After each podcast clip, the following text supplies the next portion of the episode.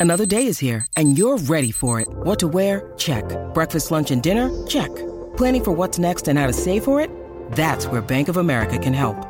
For your financial to-dos, Bank of America has experts ready to help get you closer to your goals.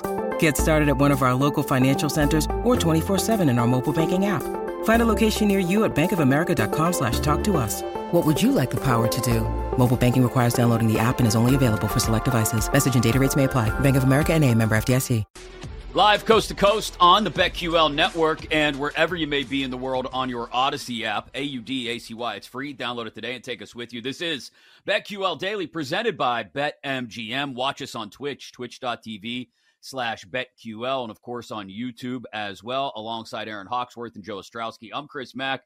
Jason Logan of Covers.com joins us in 40 minutes uh, to talk more Super Bowl props, including novelty props.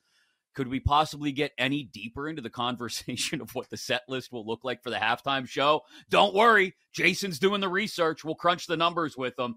NFL year in review wraps up with the final division of the eight we've talked about in retrospect, the AFC West coming up in 20 minutes, but just three days until kickoff, a little more than 72 hours, Super Bowl 58 in Vegas. We got him back, our guy Charch, Paul Charge Charchian a Fantasy Football Weekly and Guillotine Leagues. Follow him on socials as well at Paul Charchian. Charge.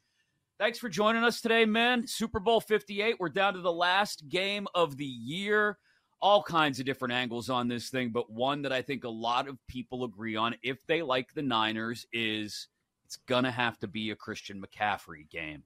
Uh, let's start there. Let's start with the rushing attacks for both of these teams, in particular for the Niners. If they don't want to have to play from behind again like they have in the playoffs, is it a CMC heavy game?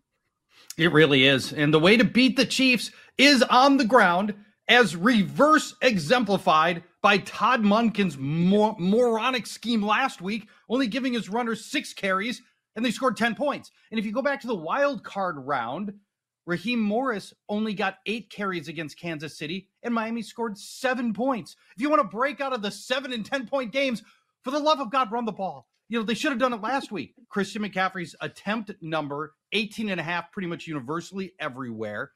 In Chiefs losses, teams averaged a very healthy 23 carries and almost five full yards per game. We don't need the 23 carries, but if there are 23, Christian McCaffrey's going over 18 and a half. Elijah Mitchell's not sniping a bunch of carries here.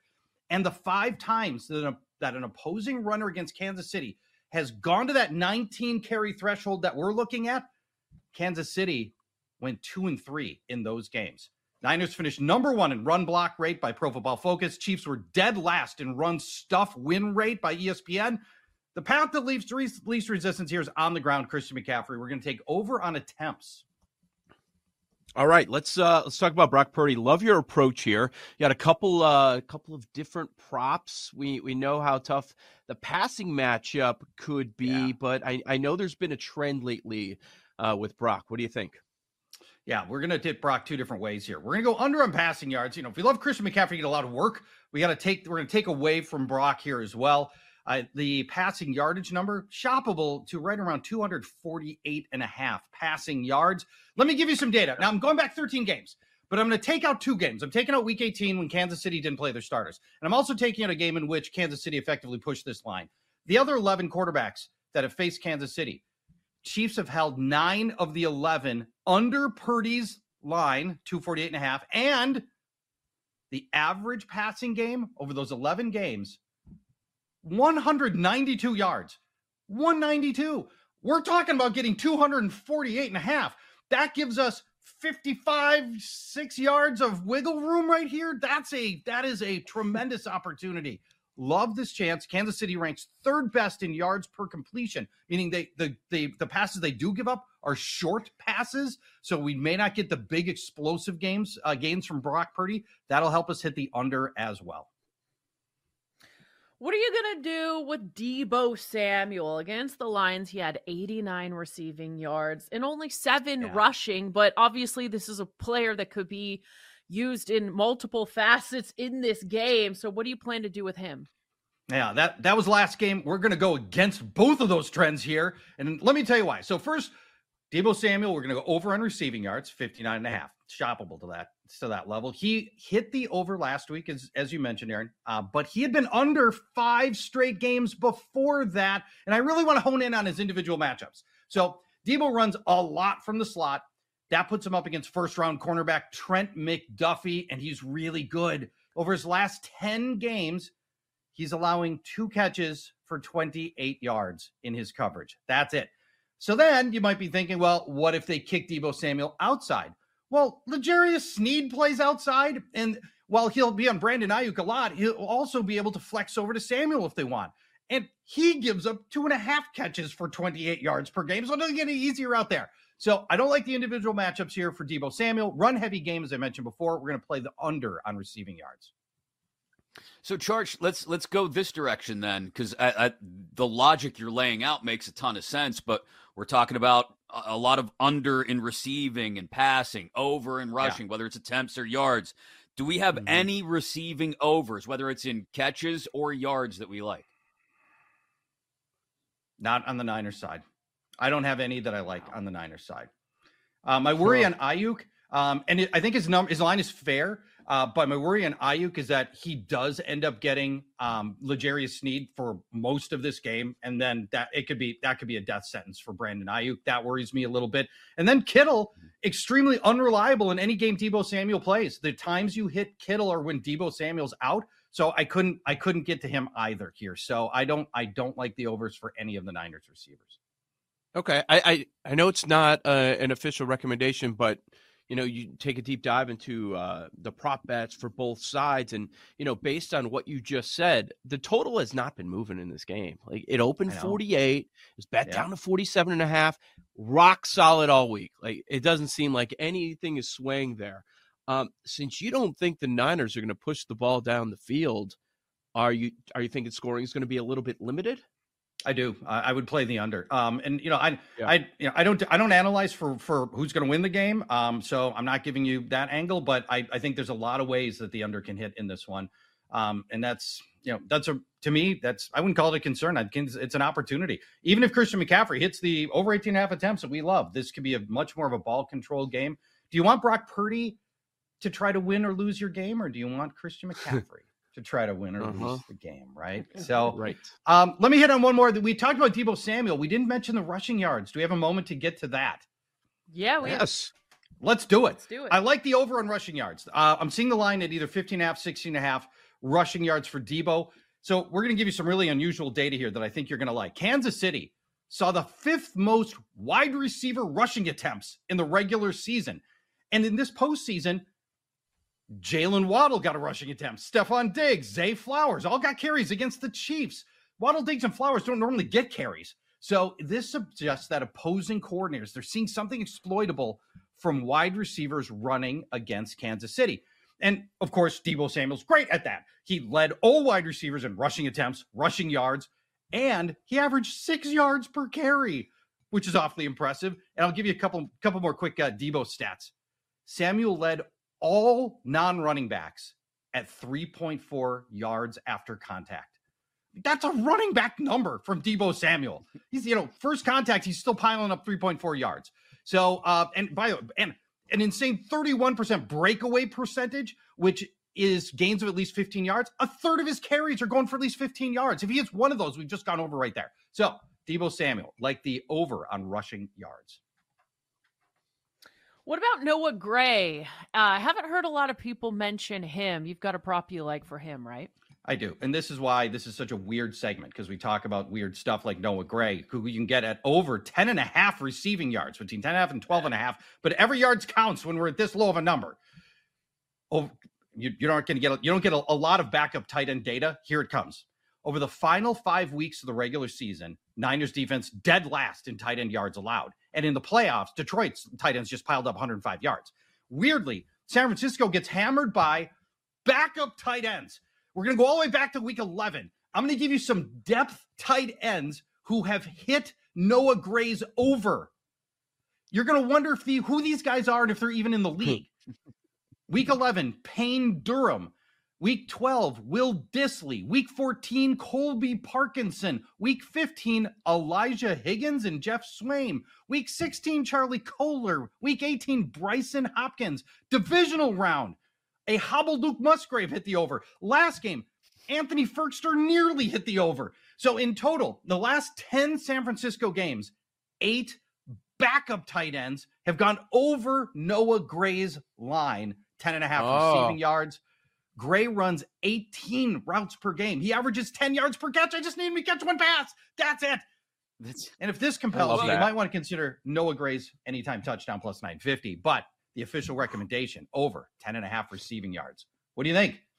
I like that well, one. He, I, I, like that angle a lot, and he just hit his season high in targets, matched his season high in targets last week. I know he came down with two catches for eight yards or whatever it was, but yeah, five targets last week against Baltimore. Yeah, I like that. So, what Charge? What, what's what's the game plan for you? What's the plan of attack for Sunday? Is it uh, down in the basement, uh, dark and alone, so you can focus on the game? Is it at a Super Bowl party? So you can take advantage of the food and the drinks. What's the game plan for Sunday Sunday evening for you? Well, I'm glad you asked. I've hosted a Super Bowl party for about 15 straight years. I invited you guys, nobody answered. Um, a little bitter about that. And Paul's going without cancel, us, apparently. Had to cancel it a couple days ago because, and take this as a warning, everybody. Turned uh-huh. out the water line that runs into the refrigerator for the ice cube maker had developed a leak. You don't know that for days no. and days because it's leaking no. under your refrigerator. And then no. a couple days ago, I'm walking around and my my my wood in my kitchen is all starting to warp. I'm like, okay, what gives? Start That's investigating. The floor's wet and it's in a big radius around around the refrigerator. Fridge. So we had to oh. call in one of the mold remediation people. They brought in 12 fans and dehumidifiers in my kitchen. They tore up, they had to tore, tear up the walls looking for mold. They tore up the floors. The whole house is a disaster. Super Bowl dead. Super Bowl party dead, and now I'm just going to be sitting alone watching the Super Bowl with my wife. Man, that's a uh, that sucks. I need I need a fridge upgrade too. That's a that's that's necessary. Was it an old fridge or just a random fourteen year old fridge? They oh, sell oh, yeah. little these these little pucks you can buy that you can stick it behind now now stick it behind your fridge and they're, the just, alarm. They're just monitoring for water. Right, yeah, and I've got those. Yeah. Oh, I need that. Yep, put it. I have it too. People put it in the fridge. Yep necessary. Yep. Understand. Uh, we Brutal. we were talking off air right before we came back live uh, about your Vikings. You work up at uh, KFan in Minneapolis. I'm sure the yeah. big story is what about Cousins' future? What do you think happens if you were to take a stab at Vikings starting quarterback week one? Who is it? It is not Kirk Cousins. I think it'll be a one of the second tier of, of rookie quarterbacks in this draft class. They're not going to be able to get up to one, two, and three because those teams all are taking quarterbacks. They'll have to make do with the best of that next tier of quarterback. Vikings picking at 11. Uh, they'll probably move down to take that guy. Why not Kirk Cousins? You might be asking. Here's why: because the Falcons and the Steelers and maybe the Bucks and maybe the Broncos. There's going to be a bidding war, very, very potentially for Kirk Cousins, who I'll remind listeners and viewers when he went down led the NFL in passing yards and touchdowns. I mean, yes. he looked better than virtually every quarterback in the league at the moment he went down.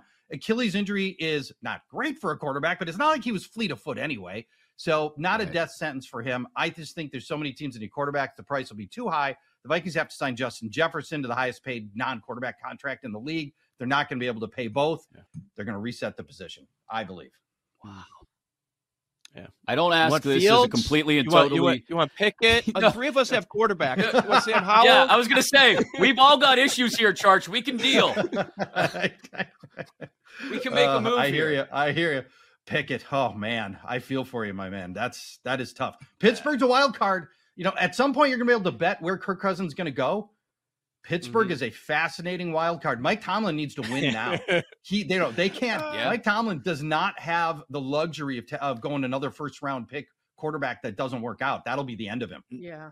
Yeah, that'll be so. Uh, here's the thing, though: forty-five mil. Like this, uh, I don't know if the Steeler, if you're going to be able to convince a member of the Rooney family to pry forty-five million dollars out of their pocket to pay for Kirk Cousins, especially what's the prognosis? Is he ready week one? Yeah, he'll be ready week one. Yeah, way ahead of progress, right ahead of schedule right now. He's been rehabbing this thing since the day after. I mean, it's been yeah nonstop for him. He's he'll be ready to start the season. Charge, we brought that up to him the other day, just messing with uh, Chris a little bit, and he said, "What? Bringing him? We get what? One more win? Like, come on! There's no, a much wider gap. Come on, Chris. there, the delta. There's somehow a ten win and, team and Mason this year. Rudolph. Oh. Yeah, that, There- but that was a gap. But That's there's yeah, a gap that's not on Cousins, Cousins and Rudolph. I'll grant that, but like Yeah. the Steelers are a 10 win team. Or are we going to spend 45 mil to be an 11 win team? No, you're going to spend 45 mil to be a 14 win team and go host playoff games. That's what you're going to do. Your quarterback cost you four wins. Oh, Pickett definitely. Trubisky alone cost them three Yeah, wins. right. So, Right? but but you Joe go. Joe Joe knows that story firsthand as well. Charge. Yeah. Thanks so much for the time, man. We appreciate it. Thank you for a Enjoy great season. game. Love, love. Good luck with you on all the bets. We'll do it again. Absolutely. Charge. we'll catch up maybe around uh, around draft time. Paul Charchian of Guillotine Leagues and Fantasy Football Weekly. Follow him on social at Paul Charchian. It's BetQL Daily presented by BetMGM. Make sure to take us with you on your Audacy app. It's free. Download it today. Speaking of places that need quarterbacks, Denver's one of them. Vegas as well. NFL Year in Review wraps up with the AFC West next here on BetQL Daily. We'll be right back with BetQL Daily, presented by BetMGM on the BetQL network.